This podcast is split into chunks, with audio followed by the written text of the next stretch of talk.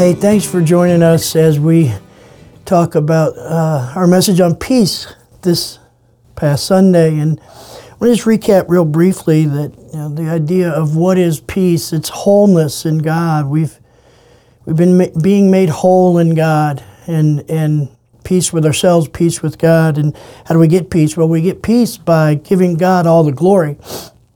And then once we have it, how do we give it away? Well, we just share our presence. We become charitable with our presence, with who we are in the presence of others, and um, graciously share what God has done in us and what He is doing in us with others. And so, so that's kind of an, an encapsulation of peace that we talked about. The uh, you know, the, the, probably the most important component of that in my mind is how do we get peace? We get peace by praising God. So a heart of praise is a heart at peace. And we can talk about peace all day long, but we have to deal with a couple couple statements of Jesus in that that don't necessarily seem to jump off the page as peace. And this is this is probably more than we could deal with on a Sunday morning, which is why we're doing it now and why we call this video digging deeper. Listen to this in Matthew 10 verse uh, 34. Do not think that I've come to bring peace to the earth. I've not come to bring peace but a sword. And then we go back to John in chapter 16 verse 33. Listen to this another statement of Jesus around peace. Um, he says, Behold, the hour is coming, indeed it has come, when you will be scattered, each to his own home, and will leave me alone. Yet I am not alone, for the Father is with me. I have said these things that to you, that in me you may have peace. In the world you will have tribulation, but take heart, I've overcome the world. So we've got two statements of Jesus there that are, that are kind of focused around peace. The one is, hey, you're not going to have peace in this world, but I've overcome the world in John 16. And then the other in, in, in Matthew 10 is, hey, I didn't come to bring peace, I came to bring a sword. If we're going to press fully and more deeply into this idea of peace, we have to understand that peace, the concept of peace in Scripture, the concept of peace that Jesus addresses, the concept of peace that we talked about in our message on Sunday, is focused totally around peace between God and us as individuals. So remember, we go back to the angel's pronouncement in Luke 2 Glory to God in the highest, and on earth, peace among men with whom he is well pleased. See, here's the problem.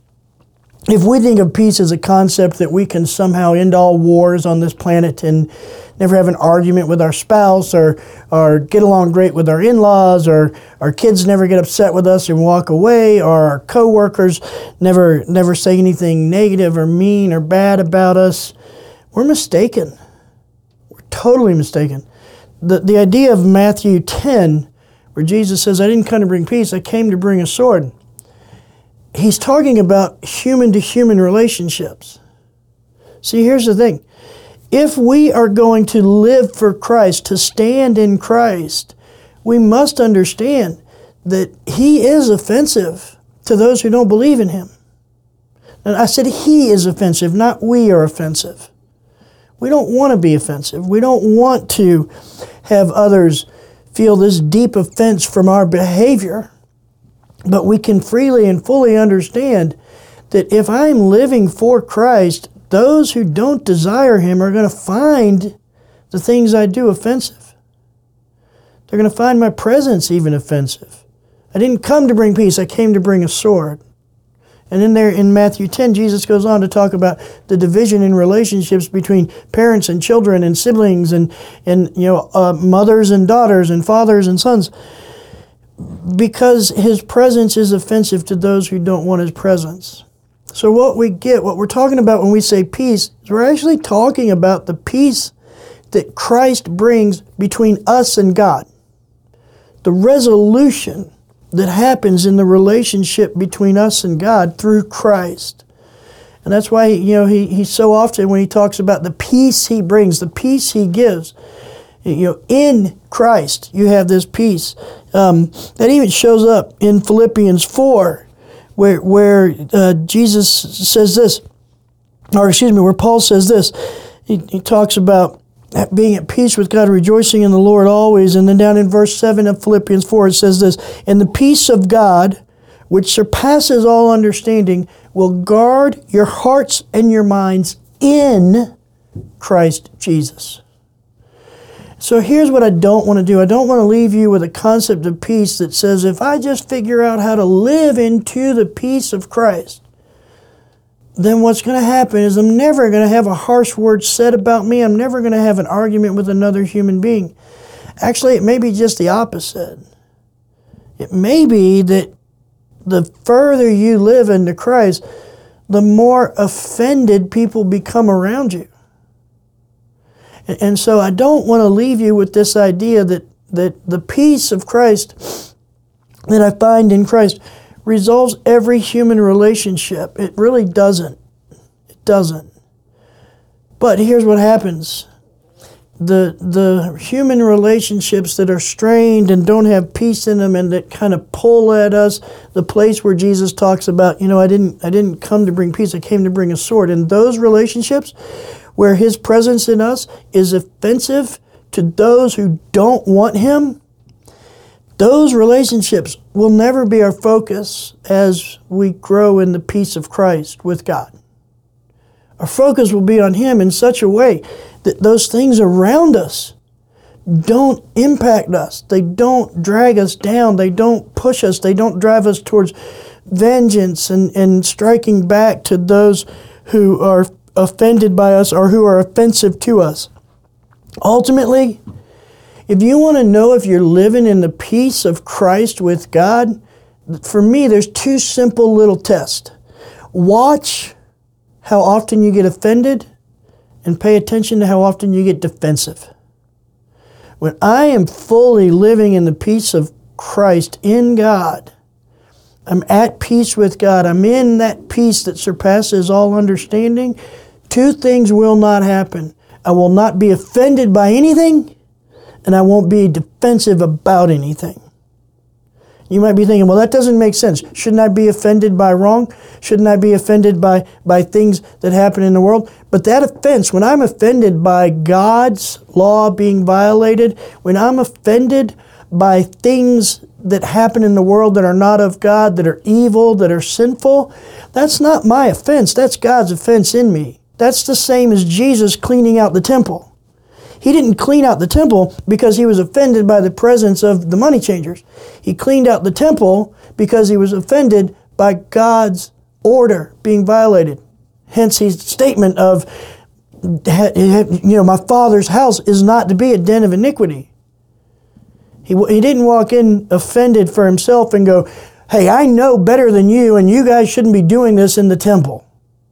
His offendedness was because the, the law of God, the presence of God was, was being affronted by wrong behavior. And defensiveness, well, the simplest way to say, hey, I'm not going to be defensive is Jesus before Pilate, standing there silently. Imagine if we could live lives where we weren't offended by things that were said or done to us, where my only offense was when God's character, nature is assaulted. And then I immediately remember that vengeance is God's, not mine. Therefore, I don't even become offended by that. I pray for those who would assault God's character and nature. And defensiveness goes out the window when I know that God is my defender. He's the one who holds me up. He holds me with his righteous right hand. And so to stand accused by others, I can actually stand in silence. That's ultimately how we're going to know if we're living in the peace of Christ. Quick litmus test. Are you easily offended? Do you easily become defensive? Then you need to praise God more. You need to seek to praise Him in all things so that your heart will be at peace in Him because a heart of praise is a heart at peace. And so, in all of that, we have to remember that the peace that Christ offers is a peace that exists between me and God. It doesn't necessarily resolve every human relationship. As a matter of fact, it might create strain in some of them. That's what Matthew 10 talks about. Didn't come to bring peace, I came to bring a sword. You know, we look in the the prophecies of the end times and what we see is as peace becomes something that is closer and closer to being fully realized, peace with God, all creation being restored to its former glory in God. And as that timeline gets shorter, where the presence of Jesus will inaugurate a new heaven and a new earth, and all of creation will be restored to peace with God. As that timeline shrinks, what we notice in end times prophecies in Daniel and Revelation and, and Isaiah and other places in Scripture is that war ramps up. the closer peace gets, the less peace we have. Because Jesus didn't come to bring peace, he came to bring a sword in the context of human relationships. But the peace that arrives is the peace that stands between us and God when that Second Corinthians 5 thing happens where we're reconciled with God. Then that peace comes between us. And that peace will enable us to stand in all the discord at the earthly level, at the human relational level. So I hope that's helpful. I'd love for you to kind of chew on that idea as you walk through the, the great questions that Pastor James came up this week. Think about times where you're offended, where you become defensive. That might be a pretty good indicator that you're not living in that peace of God, that peace that surpasses all understanding. And so, what do we do in those moments when we're offended or, or defensive?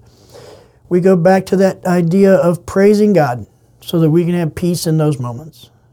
So. Let me pray for you before you go into your discussion time. Father, we're so grateful that we can stand in Christ and be at peace with you, Lord. And Lord, I pray that we understand that that promise is not necessarily a promise of peace in every human relationship. On the contrary, it actually can put us in a position to be a target, to be made fun of, to be disregarded, or worse. And yet, all that we can suffer because we seek to be at peace with you is nothing compared to what Jesus suffered for that same reason for the desire to bring us peace in Him with you. And so, God, I pray that we become a people at Temple who are not easily offended and who don't become defensive because we're living deeply into the peace that comes to us through Christ that surpasses all understanding. So, Father, bless this discussion time and just let relationships be built, draw closer to each other, draw us deeper into yourself. In Jesus' name, amen. Thanks. Have a great week.